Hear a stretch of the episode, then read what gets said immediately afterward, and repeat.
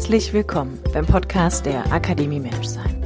Wie der Name schon sagt, geht es hier um dein Menschsein. Denn alles in deinem Leben steht und fällt mit dir, weil du der wichtigste Mensch darin bist. Mein Name ist Kim Sternemann, ich bin Coach, Yoga-Lehrerin und Gründerin der Akademie Menschsein. Und mein Podcast dient dir als Muckibude für dein Bewusstsein und dein ganz persönliches inneres Wachstum.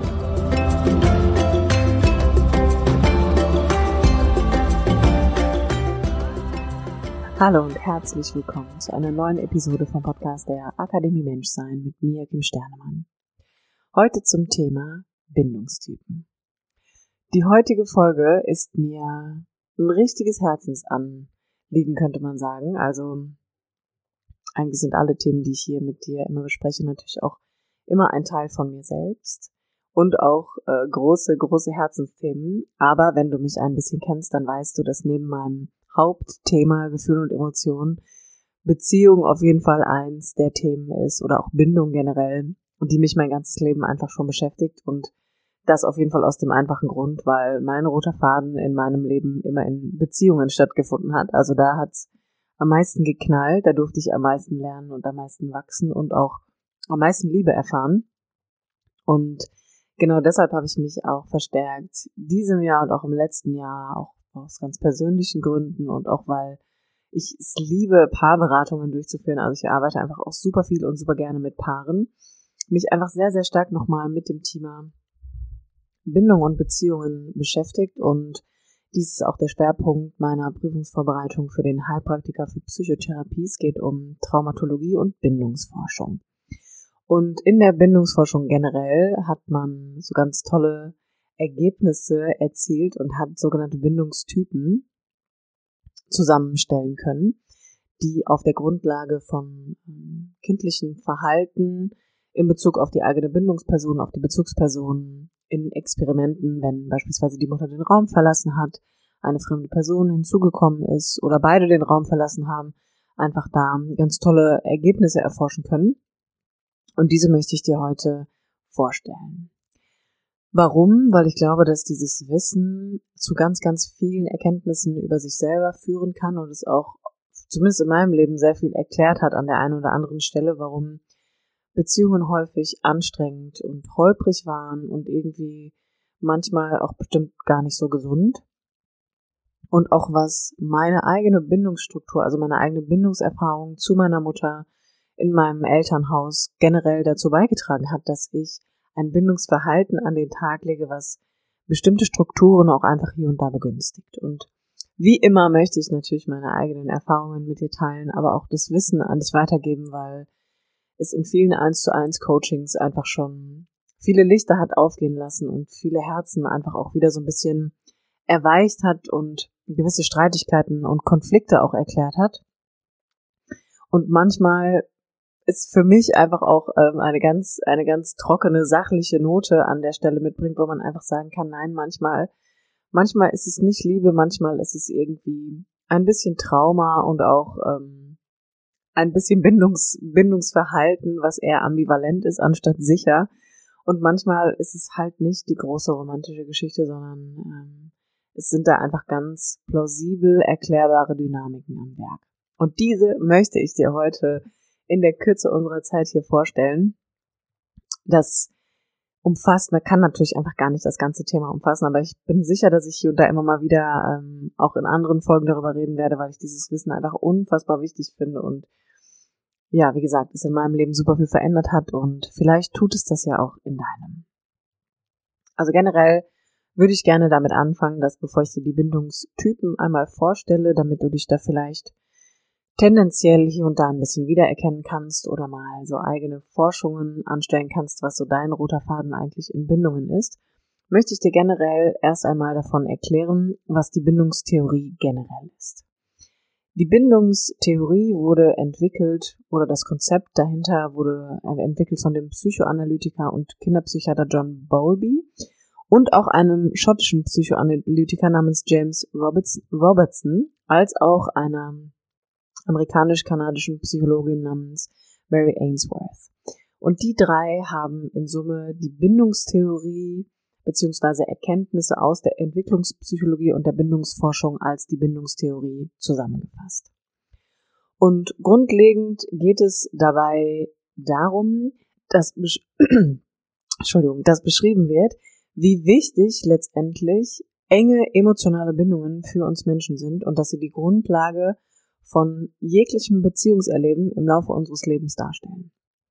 Und sie beziehen sich natürlich erst einmal darauf, dass sie erforscht haben, wie oder was passiert in Mutter-Kind-Beziehungen, was passiert, wenn sich Bezugspersonen auf eine gewisse Art und Weise verhalten, was passiert im Kontakt mit fremden Menschen. Aber grundsätzlich kann man davon ausgehen, dass es hier wirklich im Kern darum geht, dass erforscht wurde, dass Bindung, die Bindung an eine Bezugsperson im Kern eines unserer wichtigsten Grundbedürfnisse darstellt und sich das tatsächlich im Laufe unseres Lebens gar nicht verändert. Also dass hier die Grundlage wirklich dafür gelegt wird, wie wir im weiteren Verlauf unseres Lebens selbst Beziehungen gestalten und selber Beziehungen auch erfahren, also was uns im Außen quasi entgegenkommt und warum wir uns oft auch in wiederkehrenden Mustern einfach wiederfinden, einfach weil wir einen Teil aufgrund unserer eigenen Struktur und Dynamik immer mit dazu beitragen. Bindung generell, kann man sagen, ist die Bezeichnung für eine emotionale Beziehung zwischen zwei Menschen. Und hierbei ist schon auch die Rede davon, dass es hier um eher, also erst einmal um eine gesunde Beziehung geht. Eine gesunde Beziehung bedeutet immer, dass wir zwei Menschen sind, die in der Lage sind, wenn wir jetzt von Erwachsenen reden, auf ihre eigenen Bedürfnisse zu achten, also in erster Linie für sich selbst gut zu sorgen.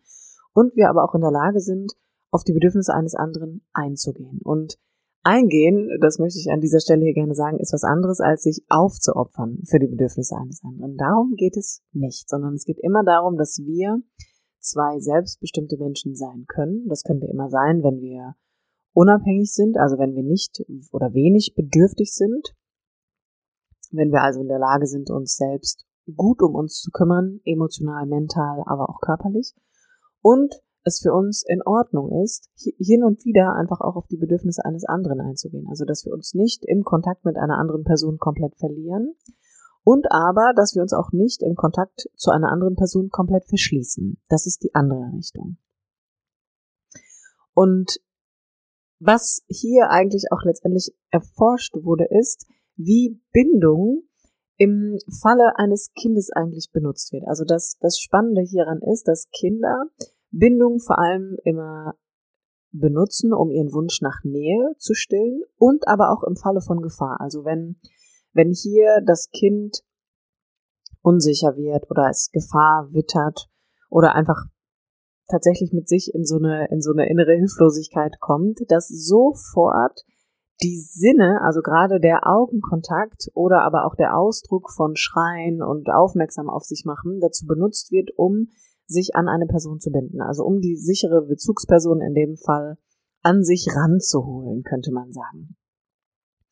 Und hier geht es tatsächlich immer darum, dass natürlich auch diese, diese wichtigen Bezugspersonen für uns, die in den meisten Fällen ja unsere Eltern waren oder aber auch andere Menschen, die uns großgezogen haben, erst einmal stellvertretend für Schutz und Beruhigung stehen. Also, dass wir hier immer jemanden haben oder dass wir als Kinder diese Person ansehen als jemanden, der uns beschützen kann, der uns Schutz gibt und der auch unser Bedürfnis nach Nähe und, und Körperkontakt vor allem einfach befriedigt. Also dass da jemand ist, der auf uns reagiert, der uns Feedback gibt, der uns wahrnimmt und der uns dann in letzter Instanz tatsächlich auch vor Gefahr schützt. Das Spannende hierbei ist meiner Meinung nach tatsächlich auch, dass es ja ein weiteres Grundbedürfnis neben Verbindung oder Nähe und Kontakt, könnte man sagen, gibt. Und das ist die Exploration. Also das ist das Erkundungsverhalten, was Kinder an den Tag legen sollen und dürfen und das, was wir als Erwachsene natürlich auch immer noch haben. Da würde es man, würde man das dann Autonomie beschreiben. Und dass dieses Explorationsverhalten beziehungsweise das Gefühl von Autonomie erst auf der Grundlage entstehen kann, wenn ich mich wirklich sicher fühle. Also wenn das Kind in dem Fall sich sicher gebunden fühlt an die Bezugsperson und wenn es weiß, dass mein, mein Feedback, was ich mir einhole über Augenkontakt oder über Schreien und laut werden und auf mich aufmerksam machen, dass das auf eine Gegenantwort trifft. Also, dass es da jemanden gibt, der auf mich reagiert, der mich in Sicherheit und Schutz wiegt und der aber auch meine Bedürfnisse wahrnimmt. Das heißt, erst wenn das gestillt ist, kann ich ein gesundes Explorationsverhalten entwickeln. Das bedeutet, ich traue mich, könnte man sagen, wie der kleine Löwe, mutig in die Welt zu gehen.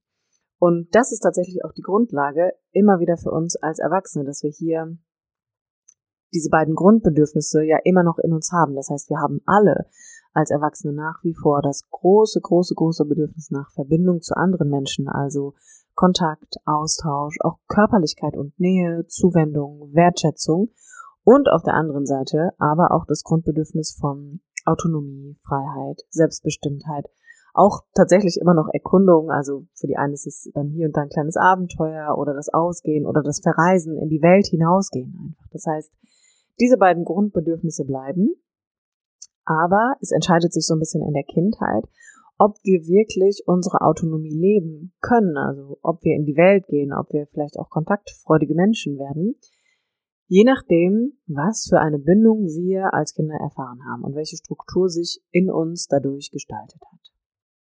Und für mich hat sich dadurch auch so ein bisschen nochmal das Bild erklärt, dass wenn wir auf die Welt kommen, dass wir als Babys natürlich erst einmal alles tun, also schreien und auf uns aufmerksam machen, natürlich nicht bewusst, sondern aus einem totalen Überlebensreflex heraus, dass da jemand ist, der sich mit uns verbindet, also dass jemand mit uns in diese Bindung einsteigt, dass wir gehalten werden, dass wir gefüttert und gestillt werden, dass wir ganz eng am Körper einfach sein dürfen, dass wir Wärme und Nähe spüren und dass wir nicht sofort anfangen zu krabbeln und weglaufen, sondern dass dieses dieser erste Impuls von Bindung und Beziehung aufbauen das Erste ist, was wir machen, wenn wir ähm, durch unsere Mama in diese Welt eigentlich finden. Und das, finde ich, ist ein, ist ein super spannender Punkt, den man einfach berücksichtigen muss. Also, dass wir wirklich vom Kern aus gesehen Bindung brauchen. Also, dass wir sie unfassbar krass brauchen. Und das ist der erste Lebens-Überlebensimpuls, dem wir folgen, dass wir uns an jemand anderen dran schmeißen, auf jemand anderen draufschmeißen, so gesehen. Also, dass wir, um unser Überleben letztendlich zu sichern, schreien, damit einer kommt und Bezug zu uns nimmt. Und das jetzt einfach erstmal nur so zum Einstieg, denn es soll gar nicht um die Kinderebene gehen, sondern ich möchte dir einfach nur ein bisschen so ein Vorwissen mitgeben, denn nach wie vor würde ich mich gerne auf die Erwachsenen, auf die heutigen Menschen, die so in meinem Umfeld sind und mit denen ich natürlich auch arbeiten darf, konzentrieren. Denn das Spannende ist, dass in dieser Auseinandersetzung mit diesem Thema, dass das, was Kinder machen, also permanent versuchen, auch Feedback einzuholen, Augenkontakt aufnehmen wollen, auf sich aufmerksam machen möchten oder aber, wenn sie unsichere Beziehungen erfahren haben, dass sie irgendwann so ganz stark in diese Autonomie gehen, also eher so ein bisschen abgetrennt sind auch von Gefühlen, die gar nicht mehr wirklich äußern, eher reserviert sind, so tun, als wären sie halt super unabhängig, so ein bisschen pseudo-abhängig könnte man auch sagen, äh, unabhängig. Dass das bei, bei Erwachsenen nach wie vor erkennbar ist. Und ich nehme immer gerne das Beispiel, dass wenn Paare zu mir kommen und mit mir anfangen ähm, zu arbeiten, dass ich immer erst einmal hingehe und frage, wie tretet ihr denn in Kontakt miteinander? Also worüber tauscht ihr euch aus? Ist das eher sachlich oder emotional? Haltet ihr Blickkontakt? Berührt ihr euch? Wie steht es um die sexuelle Interaktion in eurer Beziehung? Also wie ist der Körperkontakt? Das heißt, ich gehe erstmal hin und gucke, wie die Menschen miteinander in Beziehung treten, ob sie diese, diese kindlichen Mechanismen, die wir alle ja haben, ja, dass wir gesehen werden möchten, dass wir Augenkontakt manchmal kaum aushalten können, dass wir uns sogar schämen manchmal, wenn wir länger irgendwie einander angucken oder aber, dass wir das auch zulassen können, dass wir ganz bewusst in Kontakt wieder miteinander treten, dass wir uns öffnen und zeigen und dass wir neugierig miteinander sind, dass wir wissen wollen, was in dem anderen vorgeht oder aber auch, dass wir das nicht mehr wollen, also dass wir uns eher abschotten und isolieren, dass wir all diese Mechanismen ja immer noch in uns tragen und dass wir auch heute als Erwachsene nach wie vor ein tiefes Bedürfnis danach haben, gerade in Beziehungen gesehen, gehört, anerkannt und wertgeschätzt zu werden. Und dass sich das spannenderweise, ganz egal, könnte man sagen, welcher Bindungstyp man auch ist, sich das niemals verliert. Dass dann im Endeffekt als Erwachsene nur die, die Art und Weise, wie wir das miteinander tun, die ist verschieden, aufgrund der Erfahrungen, die wir gemacht haben im Bindungskontext. Und das alleine zu wissen, das alleine zu verstehen, wie unfassbar wichtig das ist, diesen Kontakt miteinander wieder aufzunehmen, damit auf beiden Seiten tatsächlich Heilung entstehen kann, damit auf beiden Seiten eine andere, in Schrägstrich positivere Beziehungserfahrung gemacht werden kann und wir nicht weiter in dieser gleichen Suppe voreinander weglaufen, ist unerlässlich, ist einfach unerlässlich. Aber dafür darf ich auch für mich erstmal verstehen, okay, welche Bindungserfahrung habe ich generell in meinem Leben gemacht und welche hat vielleicht mein Partner oder meine Partnerin gemacht? Und dass ich mir immer wieder hier bewusst werden kann darüber, wie trete ich eigentlich in Kontakt und wie vermeide ich ihn? Das sind so unfassbar spannende Fragen und auch nicht nur, wenn ich in einer Beziehung bin, sondern auch für die Menschen, die nicht in einer Beziehung sind, die oftmals ja auch wirklich darunter leiden, dass sie Single sind und irgendwie glauben, das darf gar nicht für sich alleine stehen. Also es gibt ja irgendwie immer noch die Grundüberzeugung, dass wir irgendwie nur wertvoll sind, wenn wir einen Partner oder eine Partnerin haben. Zumindest ist das in den meisten Fällen meine, meine, mein, mein Rückschluss aus den Gesprächen, die ich mit Menschen fühle. Also dass grundsätzlich die Idee besteht, dass man ein wertvollerer Mensch ist, wenn man in einer Partnerschaft ist. Dass aber Partnerschaften todunglücklich jahrelang verlaufen können, darüber wird natürlich häufig nicht geredet. Ähm, dafür würde ich auch gerne sensibilisieren. Also Beziehung ist ja kein Garant für Zufriedenheit und Glücklichkeit, schon gar nicht, wenn man gar nichts darüber weiß, wie Beziehung und Bindung vielleicht im Kern einfach funktioniert und man nicht so genau versteht, warum man immer wieder auch vielleicht oft in ungesunden Beziehungen einfach landet, die dann auch zum Teil sehr toxisch werden können. Ähm, oder aber auch man seine Beziehung benutzt, um immer wieder seine eigene Minderwertigkeit zu füttern und aber auch sein Single-Dasein benutzt, ja, um sich vielleicht immer wieder sehr wertlos zu fühlen und sich selbst so ein bisschen zu verurteilen dafür, weil man ja glaubt, erst wenn ich eine Beziehung habe, dann bin ich ein vollwertiger und ganzer Mensch. Und das an dieser Stelle einfach nochmal, das Wissen hier gilt natürlich für beide Parteien, also nicht nur für Menschen in Beziehungen, sondern auch für Menschen, die gerade nicht in einer Beziehung sind und trotzdem mit sich selbst aber in Kontakt sein möchten und etwas über sich selbst lernen wollen möchten. Es geht also darum, erst einmal herauszufinden, wie gehe ich eigentlich in Kontakt? Wie trete ich in Kontakt zu anderen Menschen, zu meinem Partner oder wie nehme ich Kontakt auf? Zu Menschen, die ich gerne kennenlernen möchte, zu denen ich eine Beziehung aufbauen will und wie vermeide ich das? Und hier entpuppt sich schon immer ganz, ganz, ganz, ganz viel, worüber wir eine Information oder eine Erkenntnis erlangen können, dass wir bemerken, interessant, vielleicht ist so erstmal grundsätzlich die Frage, möchte ich eigentlich, habe ich permanent das Bedürfnis nach mehr Nähe, also bin ich so ein kleiner Nimmersatt, oder aber macht mir Nähe vielleicht Angst?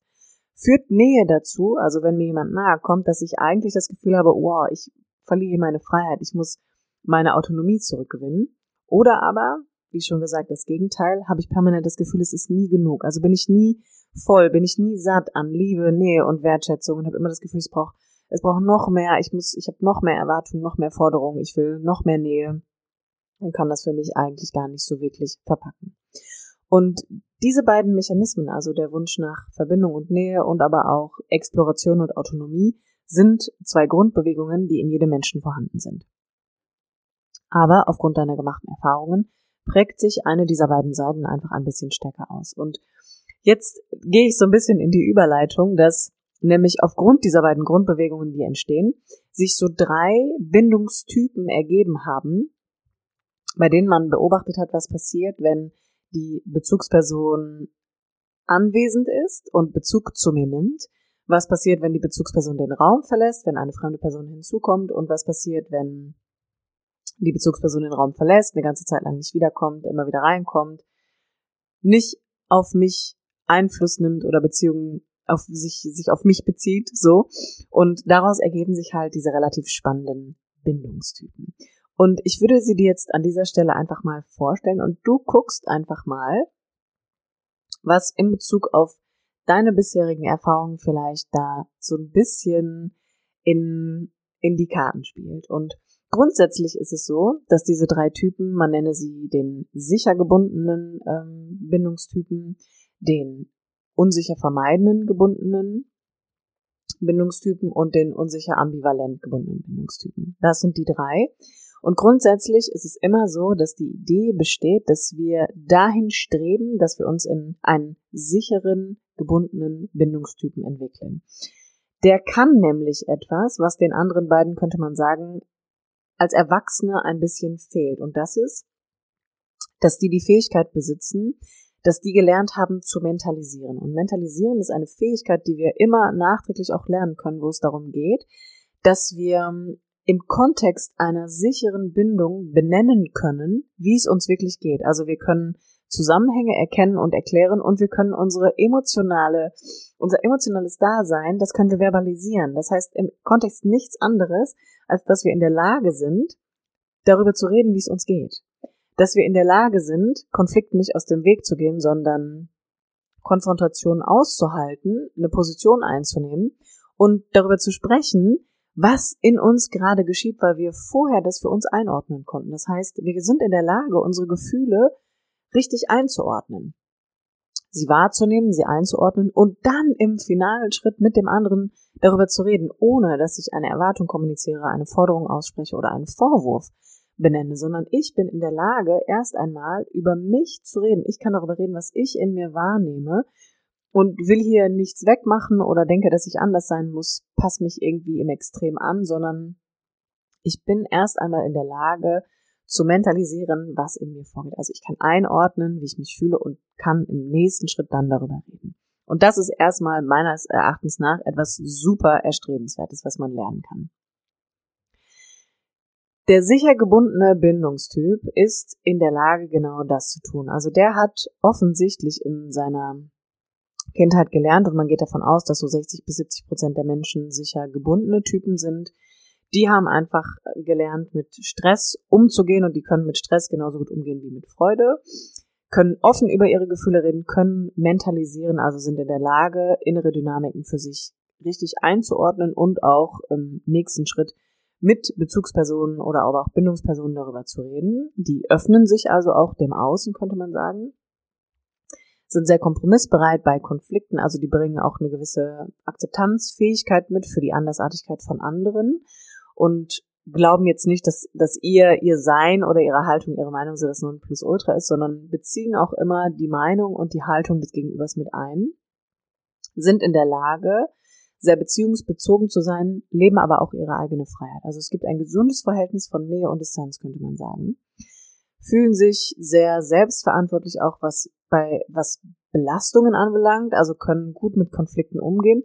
Sind aber auch, und das finde ich ist ein entscheidender Punkt, in der Lage, um Hilfe zu bitten. Teilen sich also mit und scheuen und schämen sich nicht, könnte man sagen, wenn es darum geht, eigene innere Konflikte mitzuteilen oder aber auch offen und ehrlich zu kommunizieren, wenn es hier einfach gerade nicht gut läuft und sie wirklich Unterstützung brauchen. Und man kann feststellen, dass, ähm, oder es muss bei diesen Kindern, Schrägstrich heutigen Erwachsenen so gewesen sein, dass es ein ausgewogenes Verhältnis von Bindung und Exploration gegeben hat. Das heißt, es gab einen sicheren Hafen, in dem das kleine Schiff sich immer angebunden gefühlt hat und von da aus ist es in die große, weite Welt gesegelt. So könnte man das beschreiben. Zeigen ein hohes Interesse auch an neuen Dingen, also sind sehr neugierig und verfügen definitiv über soziale und auch emotionale Kompetenzen. Und das ist ein wichtiger Punkt, weil generell muss man einfach sagen, dass wir Menschen von unserer neuronalen Struktur definitiv so konzipiert sind, dass wir soziale Interaktion und Gemeinschaft brauchen und auch suchen und wollen. Wir sind Individuen, ja, und ich glaube, dass es nach wie vor wichtig ist, das auch für sich herauszufinden. Also wer bin ich? Was ist dieses Ich eigentlich? Was ist meine Individualität? Und aber die soziale Interaktion ist lebensnotwendig für uns, könnte man sagen. Anders ist es gar nicht möglich, weil genauso bist du in, in deiner neuronalen Verschaltung einfach konzipiert. Das erst einmal zu den sicher gebundenen Bindungstypen. Und für mich ist es so ein bisschen so, ich habe das für mich auf jeden Fall auch so so eingeordnet, dass ähm, Menschen mit einem sicher gebundenen Bindungsstil, würde ich es auch einfach mal nennen, wirklich in der Lage sind, auf eigene Themen adäquat zu reagieren. Also sei es, sie holen sich Hilfe oder sie verarbeiten es für sich. Und aber auch wirklich, das sind Menschen, die auch in Beziehungen wirklich in der Lage sind, auf die Bedürfnisse des Gegenübers einzugehen. Und zwar wirklich ohne sich selbst zu verlieren und zu vernachlässigen, also ohne ausgeprägtes Helfersyndrom, würde ich es mal nennen. Und man kann aber einfach auch hier feststellen, dass sich da niemand scheut. Also es scheut sich niemand, auch hier über Probleme und Konflikte zu reden, sondern die sind einfach anwesend, die sind präsent und die hauen auch nicht beim ersten Konflikt einfach ab oder haben so eine etwas negative Haltung dem gegenüber, wenn es generell auch darum geht, einfach mal Probleme so ein bisschen zu beackern, ne? Also zu bewälzen oder wenn es unangenehm wird, sondern die haben so eine, ich würde sagen, so eine solide Standfestigkeit, die ja einfach auch dazu führt, dass in einem anderen Menschen ein Gefühl von Sicherheit entstehen kann. Also häufig, wenn ich das in, in Paarberatungen einfach höre, wenn da einer von beiden einen sicher gebundener, einen sicher gebundenen Beziehungsstil einfach hat oder eine Dynamik in sich trägt, dann wirken die auch oft so wie der Fels in der Brandung und spannenderweise auch manchmal ein bisschen langweilig. Also das, da ist so wenig, äh, wenig auf und ab, was häufig auch tatsächlich mit Leidenschaft dummerweise verwechselt wird. Diese, diese eigentlich permanente Aufregung davor, oh mein Gott, verlässt der andere mich jetzt gleich oder kommt er wirklich wieder, sondern es gibt so eine, ein konstantes Gefühl von Sicherheit, was natürlich auch ein tiefes Vertrauen einfach in dem anderen entstehen lassen kann.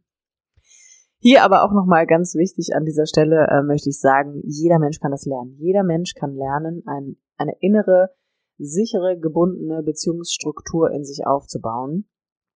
Und da geht es einfach manchmal um viele kleine Kniffe, aber auch um viel Beziehungsinteraktion, die stattfinden muss, damit aus mir ein, ein sicher gebundener Beziehungstyp werden kann. Nicht nur, weil ich glaube, dass es besser für alle Beteiligten wäre, sondern weil es in mir einfach auch dazu führt, dass in mir Sicherheit und Vertrauen entstehen kann.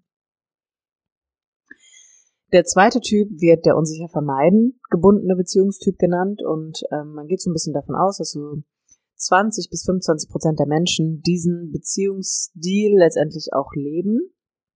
Und hier ist es so, dass man schon feststellen kann, dass hier jemand ist, der permanent auch Angst davor hat, seine Freiheit zu verlieren. Also unsicher vermeiden bedeutet vor allem auch, das sind Menschen, die macht, denen macht Nähe eher ein bisschen Angst. Und die neigen in finaler Instanz immer dazu, dann doch den Schritt in die Freiheit zu wählen, also relativ schnell auch wieder von der Bildfläche verschwunden zu sein. Und hier findet auch relativ wenig Austausch über Gefühle und Bedürfnisse statt. Also hier wird häufig so ein bisschen hinterm Berg gehalten, auch damit, wie es wirklich ist, ob man vielleicht verliebt ist, ob man Liebe empfindet. Also da, es wirkt häufig so, als wären die eher sehr kühl und abweisend. Einfach weil Gefühle hier nicht so wirklich innerlich auch wahrgenommen werden wollen. Und es herrscht immer so ein, ähm, so ein, so ein Nachgeschmack, dass man denkt, okay, ist er oder sie gleich weg? Also höre ich nochmal was von der anderen Person, wenn er oder sie die Tür verlässt oder ähm, bleibe ich, bleib ich wirklich in dieser Angst zurück? Hm.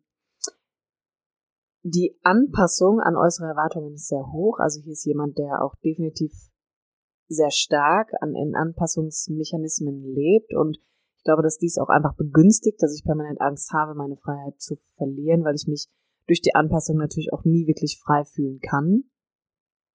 Es ist so ein bisschen so eine, so eine Pseudo-Unabhängigkeit. Dabei herrscht hier tatsächlich häufig schon auch eine emotionale Abhängigkeit. Also die sind schon sehr abhängig auch davon, dass sie viel Anerkennung und Wertschätzung erfahren.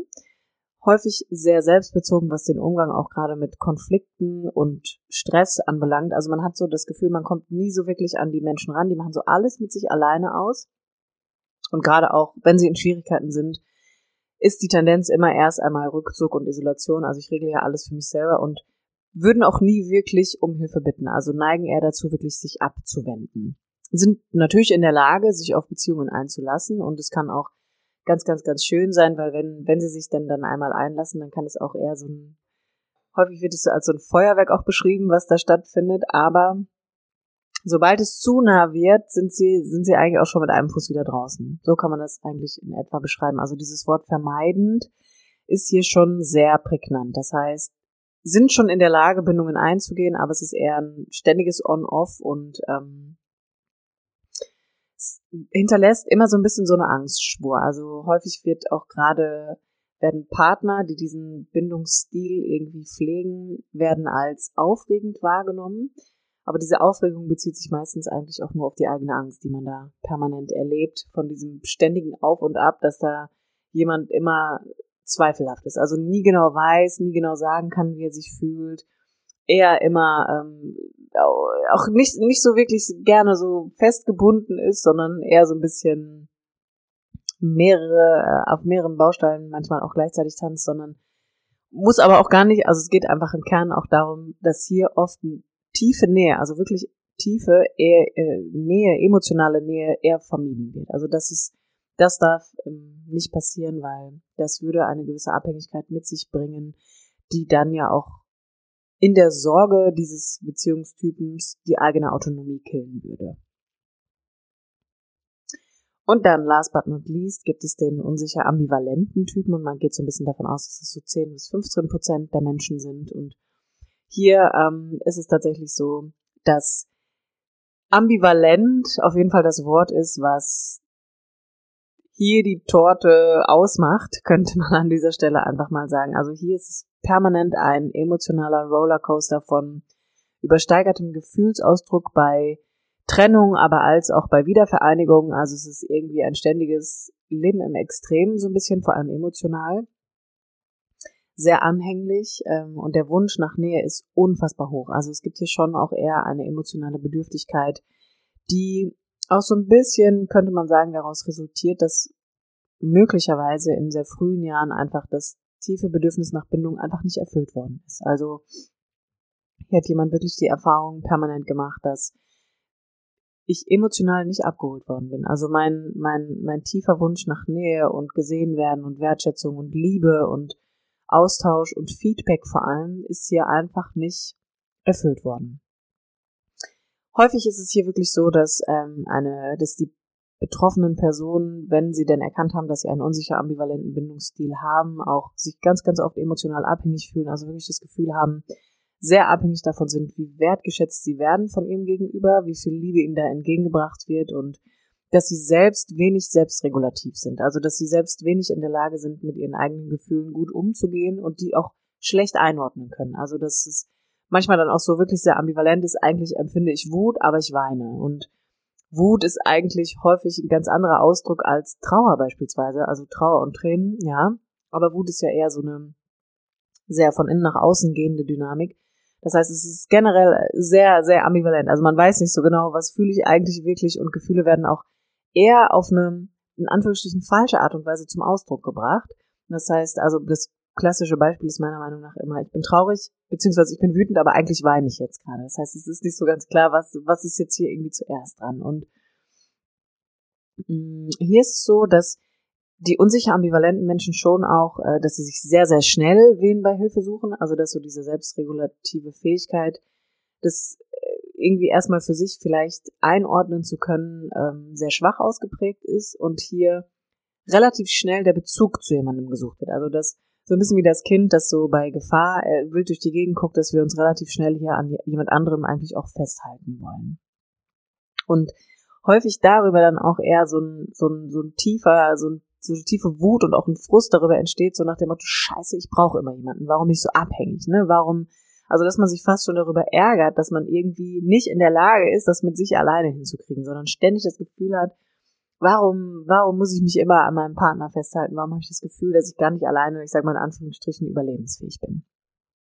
Und vielleicht findest du dich jetzt in einem dieser drei Typen wieder und mir ist einfach nochmal wichtig zu sagen, dass es natürlich so von der Idee her ist, dass man jetzt so denkt, oh nein, scheiße, warum bin ich kein sicher gebundener ähm, Beziehungstyp? Und mir ist einfach auch nochmal wichtig zu wissen, dass es hier nicht darum geht, dass es eine besser oder schlechter ist, sondern dass du einfach eine bestimmte Form an Erfahrung gemacht hast. Und du hast ja deine Erfahrungen nicht ausgesucht, das heißt, als Kind ist dir das mehr oder weniger einfach passiert und ich will gar nicht sagen, jetzt musst du mit den Konsequenzen leben, sondern alles kann sich ständig verändern, alles kann sich ständig entwickeln und ganz egal, wo du dich gerade einordnest, mir ist wichtig, dass du weißt, es ist möglich, neues Bindungsverhalten zu lernen, es ist möglich, neue Bindungserfahrungen zu machen, aber damit das geschehen kann, ist es einfach manchmal wichtig, eine Orientierung zu finden, da wo ich jetzt gerade stehe. Und ich kann dir aus meiner eigenen Erfahrung immer nur wieder mitgeben. Ich habe jahrelang in meinem Leben meine Partner immer neben mir gesehen als einen ganz wertvollen und tollen Menschen und habe sie ganz hochleben lassen, könnte man auch sagen. Also ich habe immer das Gefühl gehabt, dass ich mit einem Partner an meiner Seite ich mich immer ein bisschen mehr gefühlt habe, ein bisschen vollkommener und das natürlich einfach völliger Irrsinn ist. Also für mich war es super wichtig herauszufinden, dass ich beispielsweise ein sehr unsicherer, ambivalenter Beziehungstyp war, einfach weil ich in meinem Leben die Erfahrung gemacht habe, dass meine Eltern wenig emotional auf mich eingegangen sind, dass meine Eltern in den ersten Jahren meines Lebens wenig anwesend waren. Ich dafür aber umso, umso äh, glücklicher sein kann, dass ich halt einfach andere Bezugspersonen auch hatte und ich tatsächlich nachwirkend betrachtet da gar nicht ähm, traurig oder wütend drüber bin, sondern es hat mir eine Erfahrung ermöglicht, die mich hat in Kontakt kommen lassen mit meinen eigenen Gefühlen. Das heißt, heute kann ich sehr wohl mit meinen Gefühlen umgehen. Heute kann ich sehr wohl darüber reden. Ich kann über mich sprechen. Ich kann über meine Erfahrungen sprechen, was ich ja jetzt seit neunundachtzig Folgen in diesem Podcast auch mache. Das heißt, da ist einfach kein Gefühl von Minderwertigkeit mehr oder das Gefühl von, ich bin nur Mitpartner vollkommen, sondern ich durfte durch meine Ehe die Erfahrung machen, dass da jemand war, der ganz, ganz sicher für mich war, der mir ganz viel Vertrauen entgegengebracht hat, wo ich mich entfalten konnte. Also ich durfte mich tatsächlich nochmal so in meiner Ehe nachwirkend entwickeln, könnte man sagen. Ich nehme ja immer gerne das Beispiel von der gelben Banane, die dann doch irgendwann grün wird. Und das hat dazu geführt, dass ich meine Autonomie gefunden habe. Denn die Frage hier ist ja immer, beim beispielsweise unsicher vermeidenden Bindungstyp ist es ja so, dass der lernen darf, in Kontakt zu gehen. Also der ist ja immer bestrebt, seine Autonomie zu wahren und der darf einfach lernen, dass Nähe nichts Gefährliches für ihn ist, dass er seine Freiheit nicht verliert, wenn er wirklich in Kontakt geht. Und der unsicher ambivalente Bindungstyp darf lernen, dass er nicht darauf angewiesen ist, dass da immer jemand ist, sondern er darf seine Autonomie erfahren. Er darf die Erfahrung machen von Sicherheit und Verbundensein.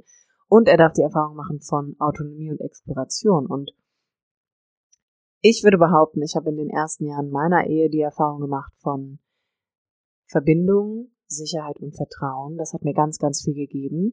Und als, ich sag mal, dieses Töpfchen quasi gefüllt war, war ich dann so mutig, in die Welt hinauszugehen, weil ich ja so ein furchtbar ängstlicher Mensch war und das ganz schlimm fand, ne, am Anfang mit mir alleine zu sein und mich mit mir zu beschäftigen und mir nie vorstellen konnte, auch alleine irgendwie mal zu verreisen. Einfach weil ich sehr ängstlich war und da nachträglich auch nochmal mein Explorationsverhalten zu entwickeln und auszubauen, einfach weil ich die Erfahrung machen durfte, dass da jemand ist, dem ich, dem ich vertrauen kann, dass da jemand ist, der auf meine Bedürfnisse eingeht, dass da jemand ist, der mich aber auch in die Freiheit hinausgeleitet, der mich frei sein lässt, der mich selbstbestimmt sein lässt, hat super viel verändert. Das heißt, es ist möglich, es ist möglich und heute kann ich die Erfahrung machen von: Ich fühle mich wie ein kleines Schiffchen in einen sicheren Hafen eingebunden und ich traue mich, in die Welt zu gehen. Ich traue mich, auch alleine zu sein. Ich lebe meine Autonomie und meine Freiheit. Und das ist in Summe ein sehr gesundes Verhalten, ein sehr gesundes Beziehungsverhalten. Denn das eine ist nie besser als das andere. Es ist nie besser, in Beziehung zu sein, als frei zu sein. Und es ist auch nie besser, frei zu sein, als in Beziehung zu sein. Das heißt, beides muss erfüllt werden. Es ist auf beiden Seiten ein Grundbedürfnis, verbunden und frei zu sein. Und wir dürfen, je nachdem, wo wir mit uns stehen, immer die Erfahrung vom Gegenteil wieder machen. Das heißt, die einzige Frage, die du dir jetzt stellst, wenn du denkst, oh nein, ich bin ein unsicher ambivalenter Typ oder oh nein, ich bin ein unsicher vermeidender Typ, ist einfach nur die Frage, da wo du stehst, guck wo du stehst, orientier dich da und stell dir die Frage, warum macht mir Nähe und Kontakt solche Angst? Und, Schrägstrich, wie oder was kompensiere ich mit meinem Überwunsch an Kontakt und Nähe? Und wie kann ich da vielleicht meine Autonomie ein bisschen leben? Wie kann ich das ein bisschen mehr für mich machen? Und das ist erst einmal das Erste, finde ich, was man hier für sich angehen darf. Denn wie gesagt, lass mich dir nochmal auch aus meinem eigenen Leben sagen, es ist möglich. Und in den meisten Fällen habe ich die Erfahrung gemacht, auch bei den Paaren, die ich begleiten durfte, dass es auch immer viel um Minderwertigkeit geht, gerade wenn es unsicher vermeidend oder unsicher ambivalent ist, dass wir uns entweder aufwerten, indem wir denken, wir sind super unabhängig, oder aber, dass wir uns versuchen aufzuwerten durch eine Beziehung, durch einen Partner, eine Partnerin. Und beides ist ja, naja, nicht so nicht so langfristig nachhaltend gesund, könnte man sagen, sondern gesund ist es, wenn ich in der Lage bin, Nähe und Kontakt zuzulassen, mich emotional zu öffnen und mit mir frei sein zu können, mit mir auch mal alleine sein zu können. Das heißt, beide Richtungen sind immer wichtig und wir können es nachträglich lernen. In diesem Sinne, wenn dich dieses Thema beschäftigt, du findest natürlich wie immer das Bewerbungsformular für das Coaching in den Shownotes, und lass dir hier auch nochmal gesagt sein, Coaching ist erst wieder ab nächstem Jahr möglich, denn ich bin wirklich ausgebucht, und ab nächstem Jahr wird auch dieser Podcast nur noch alle zwei Wochen stattfinden, denn es nimmt sehr viel Zeit in Anspruch, diese ganzen, diese ganzen wunderbaren Menschen einfach begleiten zu dürfen, und da ist einfach, da schlägt mein Herz für, plus tüftle ich ja auch immer noch, immer mal wieder an neuen Projekten, die ich dir mit an die Hand geben möchte. Deswegen wird es diesen Podcast alle zwei Wochen geben. Und ich bin tatsächlich nach wie vor überzeugt, dass ähm, euer ganz wunderbares Feedback, was ihr mir permanent zukommen lasst, dass dieser Podcast teilweise lebensverändernd für euch ist, das auch hinkriegt, indem er nur noch alle zwei Wochen stattfindet. Also von daher, don't worry, ähm, wir machen weiter, beziehungsweise ich mache weiter, aber dann wirklich nur noch ein bisschen dosierter, weil die ganzen anderen vielen Dinge einfach so viel Zeit in Anspruch nehmen und Corona da ja auf jeden Fall auch nochmal ordentlich mit reinhaut, dass Menschen da einfach anfangen, nach Hilfe zu suchen, und ähm, da möchte ich einfach auch Hilfe leisten. In diesem Sinne, du wunderbarer Mensch, ich wünsche dir eine ganz wunderbare Zeit und gute Gedanken, gute Gefühle bis dahin. Wenn du Hilfe brauchst, dann weißt du, wo du mich findest. In diesem Sinne, bis zum nächsten Mal, wenn es wieder heißt. Herzlich willkommen im Podcast der Akademie Menschsein mit mir, Kim Sternemann.